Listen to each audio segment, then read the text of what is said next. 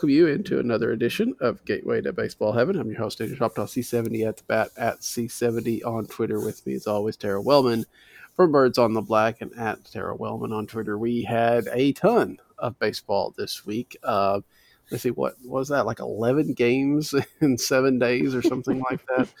Um, you know, two doubleheaders against the Cubs. Um, and then this four game set with the Reds where there were no doubleheaders. It seemed a little weird, didn't it? It seemed one like it took forever. yeah. And two, like uh way more baseball than I really anticipated it being. Yeah, it was it was definitely different.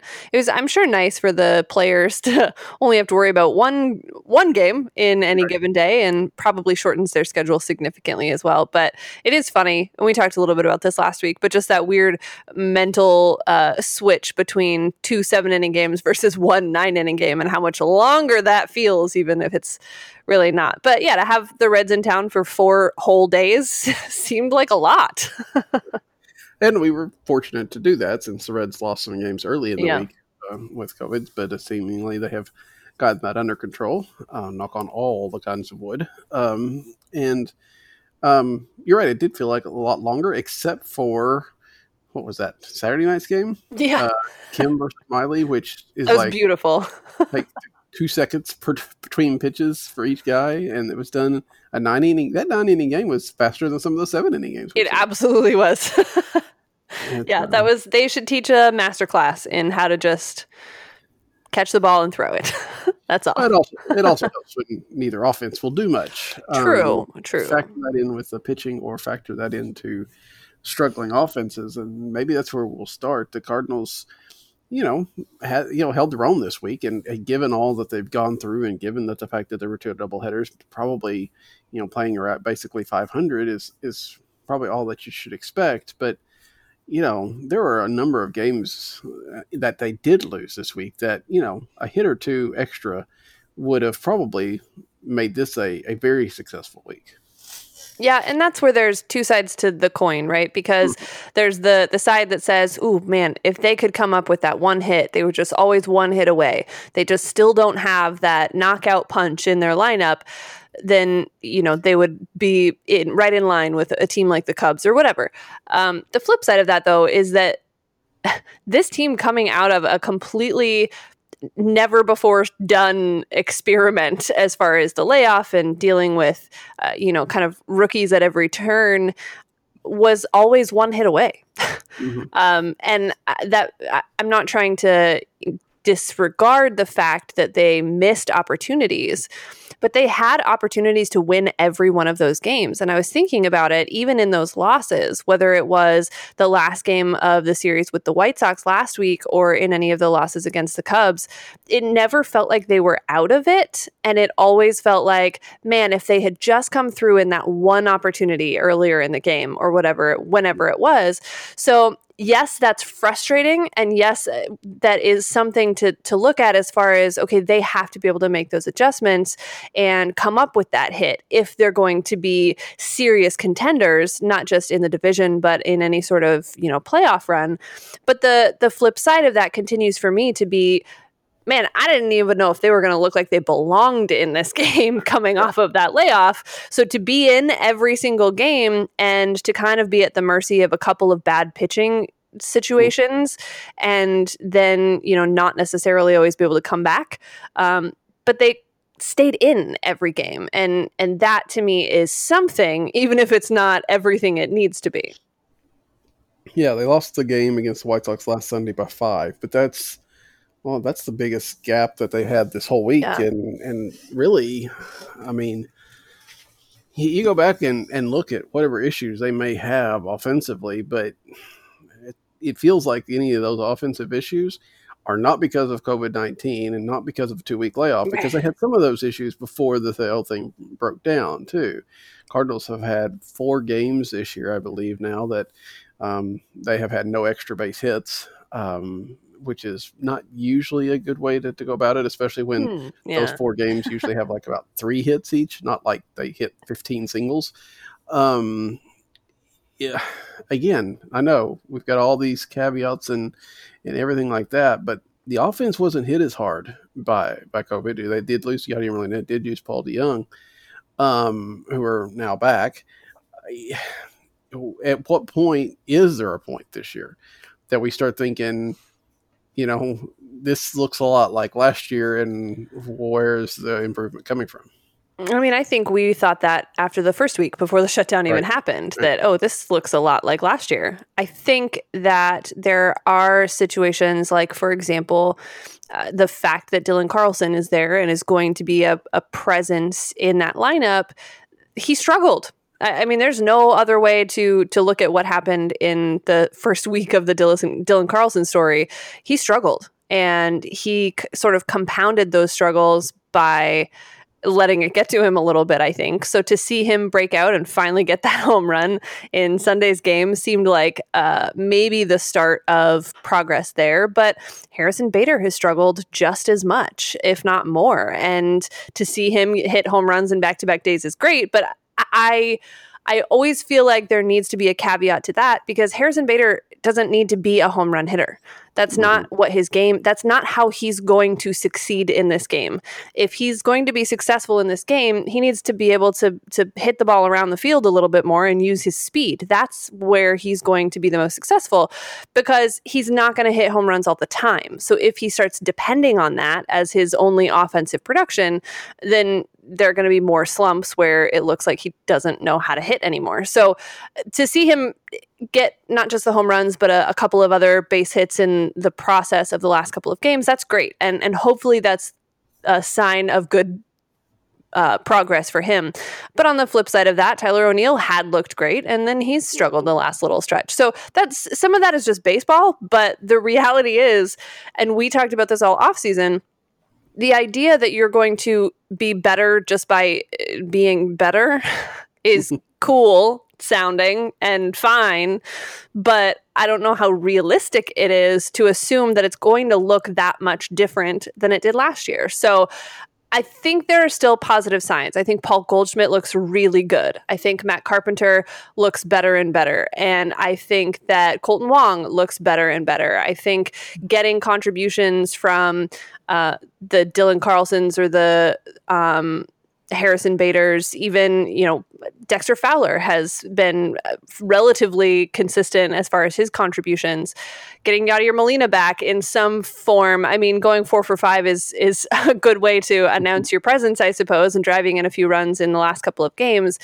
Paul DeJong will surely factor into that at some point. But I, I, guess I'm I'm sort of rambling here. The point is, yeah, it looks a lot uh, like it did last year because it is a lot like it was last year. So expect to expect it to look completely different probably isn't super realistic, but the way that they sort of set up this season to be better requires them to even if it looks similar in sort of the form of how they score runs, it mm-hmm. needs to be better and it needs to be more consistent. And they can't miss so many opportunities with the bases loaded to not score. Yeah. I mean, it just, you look at the list of, you know, and again, we know batting averages and everything, but when you look at the list of the players and you see one, two, three, four, well, three real, real contributors. Um, and a fourth that has played some significant time with batting averages under 200, that's that's a problem. I mean, it's it it, it makes for a lot of stop and starts. Um, yeah. And the, yeah. the the games where they get it going, you know, we saw that uh, in Chicago. You know, Matt Carpenter hits that grand slam in the first inning, and they go put up nine runs. Kolten Wong scores four.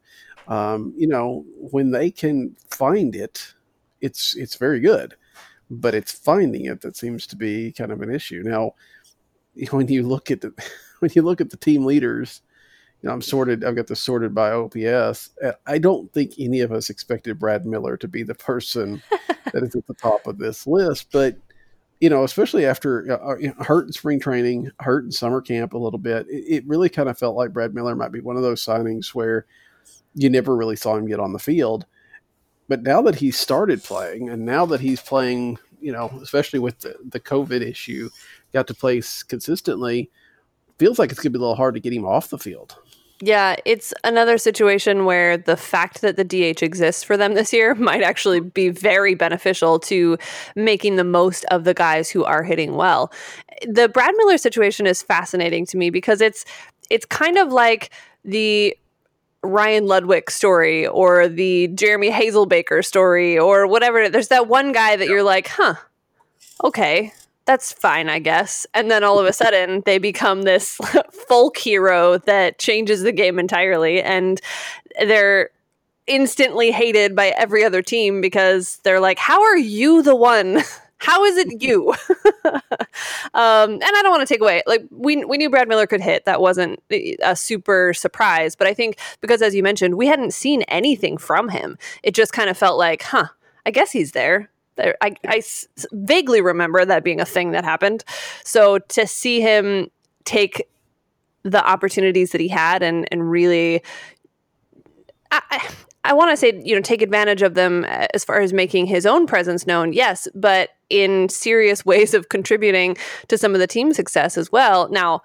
You know, his sort of breakout performance didn't result in a win that day, but nonetheless, to see him contributing in that way, you're right. I think it's going to be hard to sit him down, but it's also going to be important to not wear him down by expecting him to carry the offense every single night.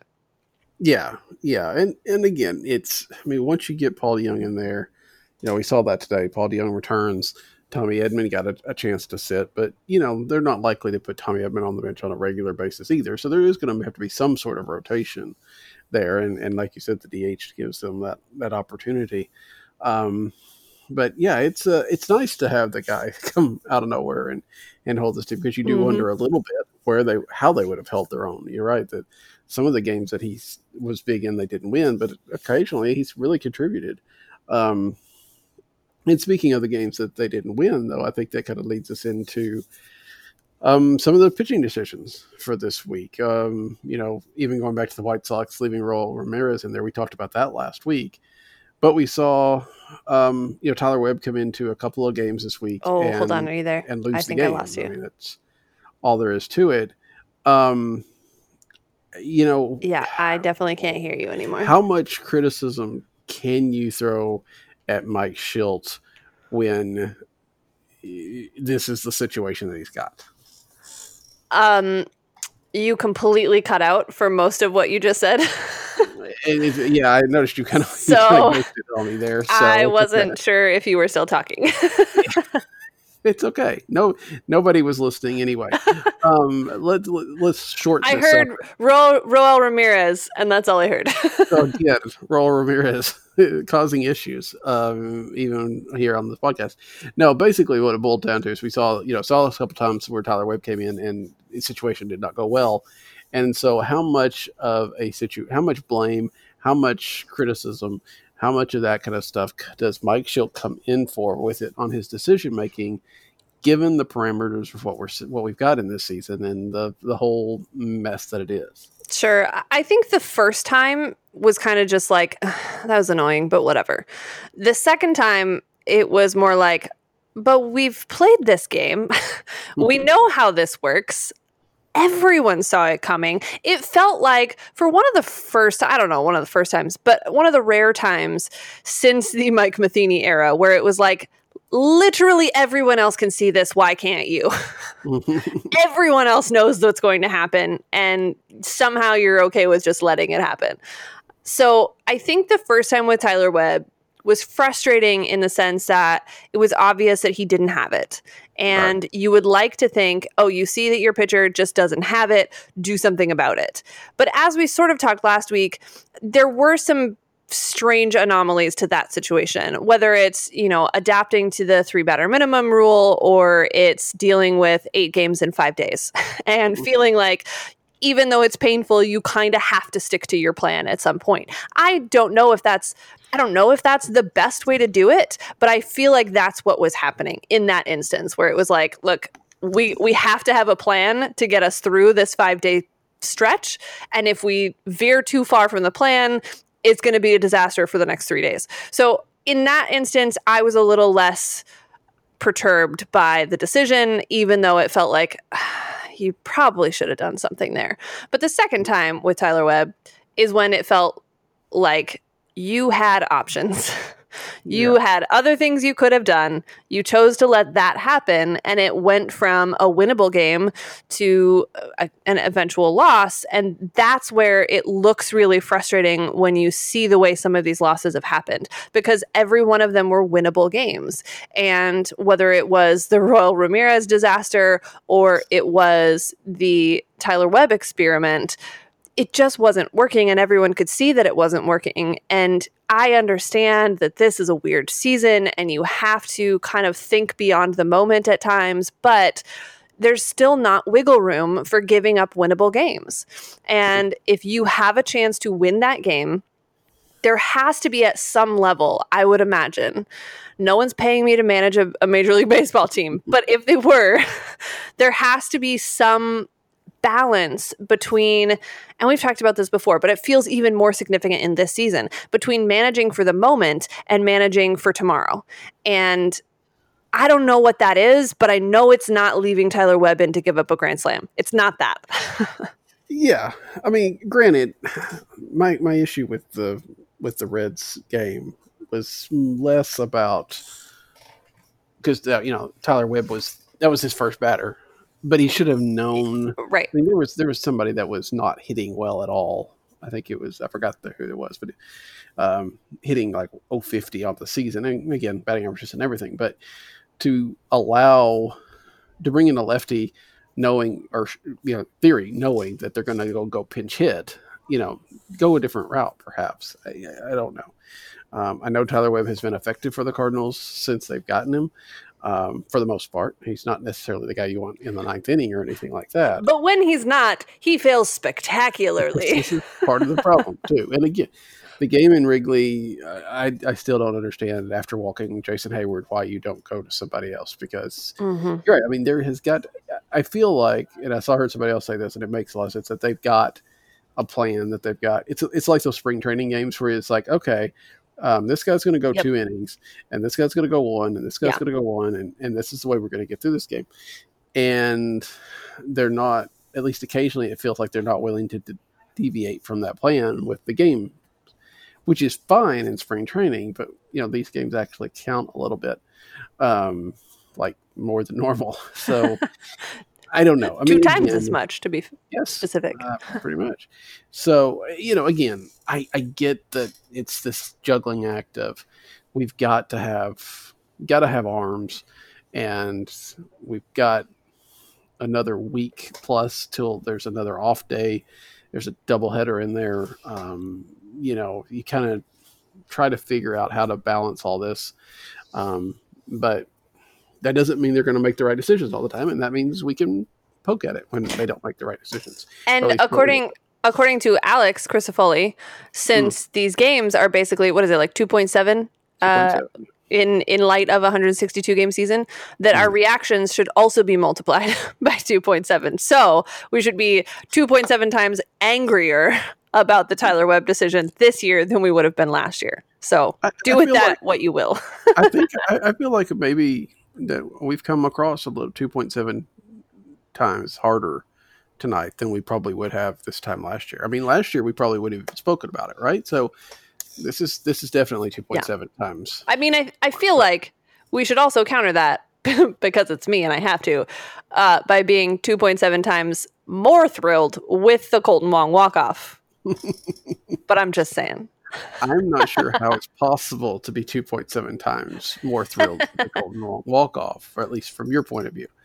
Um, that was a weird game as well, but that, sure was. That's more of the Reds' issues than ours, and we'll let them have it. um, you know, uh, it's um, it's been fun. I think it's it's been it has been i think for the most part it has been a fun week um, yeah. you know there's been there's been moments that hurt um, but like I said, they're they're pretty much in every game, uh, and for a team that's you know, I think it's fascinating, and I, I think Dan McLaughlin may have talked about this a theory on on this broadcast, and it's I don't know if it's true, but it's interesting when I think about, and that the fact that the Cardinals are seeing a lot less fastballs than maybe other teams are, and the idea of being that for two weeks, all they could do was hit off of like a tee or hit off of a pitching machine, which doesn't throw mm, yeah. breaking pitches. And so teams are coming after them with stuff that they're not used to seeing, if you will. I don't know if that's true. I don't know if they've exploited something that Jeff Albert is teaching, which is a little bit more concerning if that's the case. Um, but it is just a little bit of an interesting wrinkle, especially when you you know you look at Dylan Carlson, who has seen what is it like the fourth fewest fastballs in the league, um, and it's a rookie. I mean, that's you know yeah. traditionally rookies are seeing fastballs till they can hit them, and they already know he can hit them, so they're going to skip to that part. Yeah, that's part of this this whole thing and and part of just the amount of data that is available. Mm-hmm. And I mean we saw it last year too, right? Every time it was a soft tossing lefty, you might as well just pencil a, a loss into the into the books because like they're the not going to hit them. Right. But so there's there's been an issue with that sort of kind of junk pitch off speed stuff mm-hmm. anyway. And I, there was some criticism last year about the Cardinals being a team that was hunting fastballs. And that's fine until a team realizes it and decides to exploit that. And then you look like you've never seen a breaking ball in your life over and over and over again. I'm looking at you, Matt Carpenter. uh, if you look any worse on a slider, I, I, you're, I don't know how you still, but anyway, so that's not necessarily a new problem, is my point. Um, in the sense that that they have struggled with that before. So it's not entirely surprising that teams are aware of it now and, and would try to be exploiting that. The thing that's always the issue then is how are the Cardinals going to adjust? And we've seen some of those adjustments in the last couple of days. Obviously, we talked about Harrison Bader, Dylan Carlson finally getting a pitch he could not just uh, tip back to the pitcher. That's cool. Um, so yeah, we're seeing a little bit more of that. Again, I, I think, and I don't know if maybe it's because I had sort of come to the conclusion that we weren't going to get baseball this year, and then we watched five games and we didn't get baseball again. that I'm a little bit maybe more. Um, I don't know. I, I'm I'm not as invested in or as bothered, I guess, by those games where it's like, ooh, they were in it, they just didn't pull it off, mm-hmm. as I would be. Maybe I'm not 2.7 times more upset about it, simply because I, I think I had kind of come to this conclusion that well, it's just this year probably isn't gonna probably isn't gonna offer a whole lot of enjoyment on the baseball front. So I've had a lot of fun watching them even stay in games and battle back at the end. And yes, the pitching decisions have been frustrating at times and and hopefully as the starters begin to go deeper into games again and that sort of thing, there are fewer opportunities for that sort of decision to be made and then, you know, the the managing for the moment becomes a little bit more realistic, but it, it is interesting and I know I kind of went off topic again, but it is interesting to see the way the teams are adjusting. It is interesting to see the way that the Cardinals will adjust back. But I think you mentioned that it has been a pretty fun week of baseball to watch. And I think that's the most uh, significant takeaway for me is that this team is flawed and it still has problems and it still isn't, you know, the the Padres. but they have a lot of there's still so much potential to what they're they're capable of and they have made games entertaining. And yes, some of that is taking advantage of all the mistakes that the Reds made. But in the past, they may not have taken advantage of those mistakes that the Reds made. So, um, the the part of me that is just just happy to be here is uh, is is very much okay with the fun baseball we've been able to watch. Even though when I stop and think about it, yeah, there's definitely still some flaws, and there are definitely still s- some decisions being made that don't make a lot of sense, and that are going to make the fun baseball season frustrating if they're not careful. And we'll get to that, you know, some some point in the the near future as we're already halfway through the season. Yeah, and I think also it's a little bit hard for us. I mean, if the Cardinals lose a close game the third week of April, I mean, we don't like it. And depending right. on Twitter, maybe it does feel like it's uh, the yeah. know, a huge crashing uh-huh. thing. But for the most part, it's like, oh, that was tough. Move on, you know. Right. And I think somewhat that's where we're at. You know, we're just we just we are in the third week of April. Um, yeah. It's just the fact that it's also the you know last week the of trade August. deadline. yeah, in the, the trading deadline as well, and these games are going to hurt a lot more at least pretty soon. And so. you know, I think part of it too for me is that it was such a small sample size in that first five games that it was mm-hmm. impossible to take anything away from that. And then you turn around and have this massive layoff and all the issues and all the, you know, all the things we've talked about. See them come back to play in these extraordinary circumstances that are so abnormal, it's still impossible to take anything away from the first eight games over five days. So mm-hmm. it almost felt like this was the first week that I could even watch this team and be like, okay, tell me who you are. because everything had been so abnormal up until that point that not only does it feel really early, it also feels like none of the information we've been able to take in at this point is particularly reliable in what the actual truth is about this team in part because it's just such a small sample size but the the second part of that for me is that there have been so many people involved that wouldn't have been otherwise that it's still hard to figure out okay is this is this brad miller's team or is this yadier molina's team or is the you know savior of the bullpen going to be Seth Elledge or is it going to be John Gant? Or, you know, there are just too many people involved in the mix right now to really get a grasp on who this team is, which is something that we're generally saying, like you said, three or four weeks into the season, not halfway through. So it's right. just a very weird place to be in looking at even still relatively small sample sizes to get a feel for what this team is and what they're capable of just because the timeline is so condensed. Yeah. I don't think anybody expected Nabil Crismatt to make two appearances, uh, make any appearances, much less two, um, and still be on the team. I think. Right. Right. I'm not sure that maybe who knows. Problem. I, I have to because the roster is is truly a mess. But it's one of the things that is coming up, as you mentioned, a week from tomorrow is the trading deadline, which again seems ridiculously weird to be saying when the Cardinals have yet to have only played like one full week of baseball. It feels like.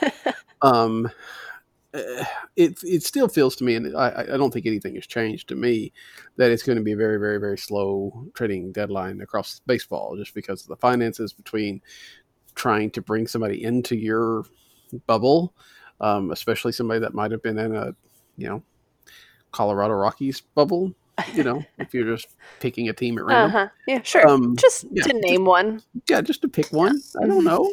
Um, but you know, it seems like nothing is likely to happen. And and John Mozeliak kind of said that. It, they still don't know what, like I said, they still don't know yeah. what this roster looks like. They don't still don't know how they're going to get 47 men back into the 40 man roster when people start coming off the, mm-hmm. the COVID IL. So, do you think we will see any activity um, from the Cardinals in a trade format?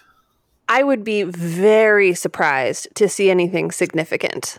I think that it wouldn't necessarily surprise me to see a John Mozeliak kind of classic clear some clutter kind of move. Mm-hmm. Mm-hmm.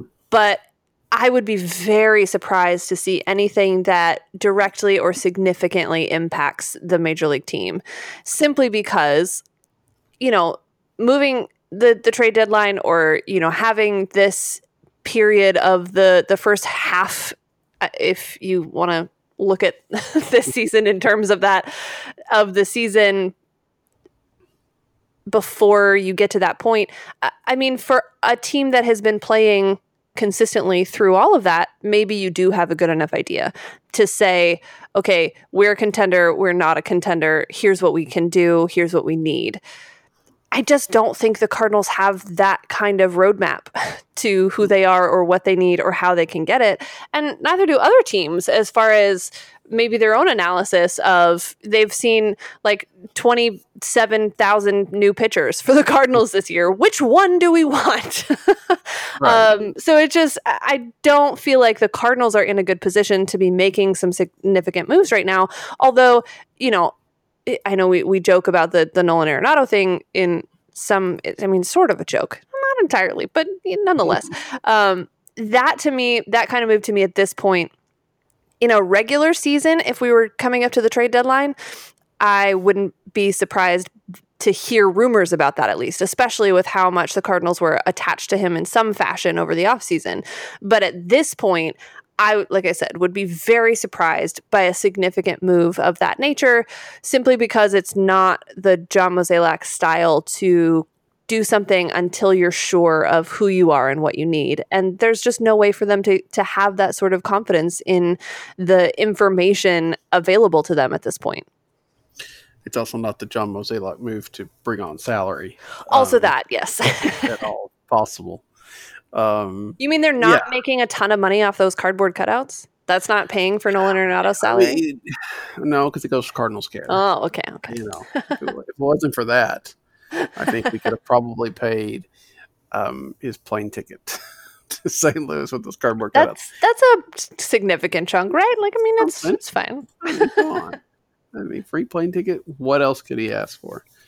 Um, yeah, I think I just I, I you'd like to think that John Mozeliak would package like five guys off just to, so he can clear off his roster, but you know, one does anybody does anybody else want to trade for those guys mm-hmm. because they're probably going to hit the waiver wire?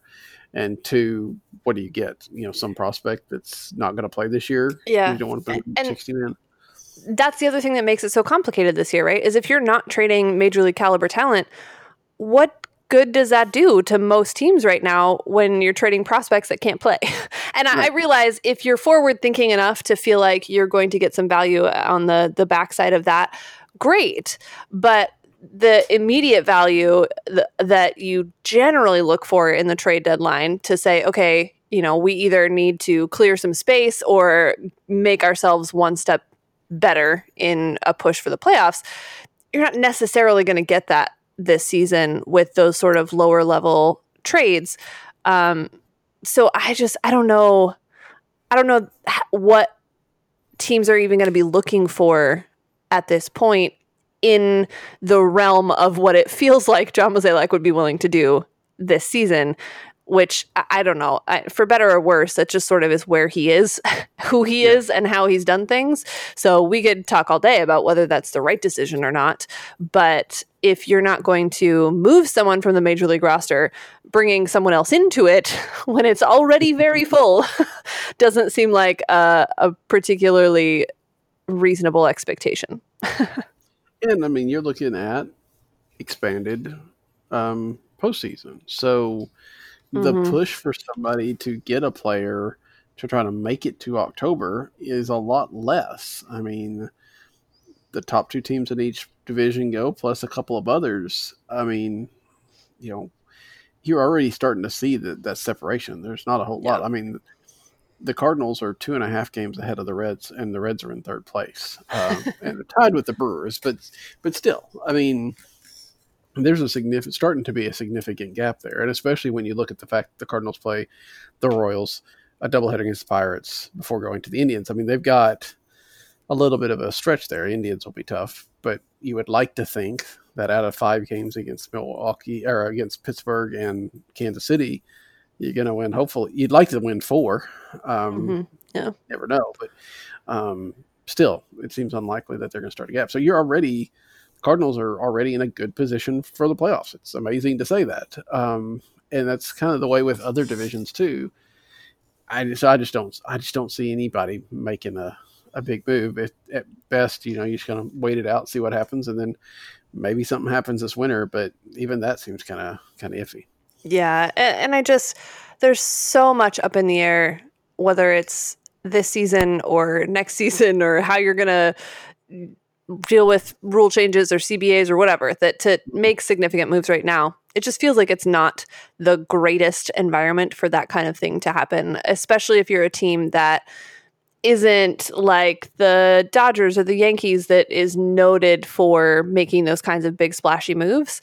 It just feels like the perfect storm to be able to just say, "Nah, I think I'm good this year." yeah. and I think I, you know, even looking, just kind of glancing around, and it doesn't feel like there's anybody really talking hard about any player or any yeah. you know any situation that oh okay this guy's going to get moved or or things like that. It just doesn't seem that way. So um, it probably be pretty quiet, and that's I mean really not to be not a fault. I don't think of anybody um, if if deals don't get right. made. I don't. Yeah. Not last year when we were you know hollering about the Zack Wheeler stuff. um, fairly, I still think. Mm-hmm. Uh, Agreed. yeah, but uh, this year they don't make anything. I, I don't. It's very hard for to say that they should have. So yeah, yeah. But we'll find out a little bit more this coming week. Like I said, the Cardinals got a, another full week of baseball. Uh, a little, a little bit less. So they only have one doubleheader instead of two. um, but Tara and I will be back with you next week to to see what we can talk about for that. So until then, that is Tara. I'm Daniel. Good night. Hey, Cardinals fans! Thanks for listening to this week's show. If you liked what you heard, you can find us on iTunes. Just search Gateway to Baseball Heaven under podcasts and click subscribe. While you're there, feel free to give us five of those little gold stars or even a quick review. And tune in next time as we break down another week in baseball heaven.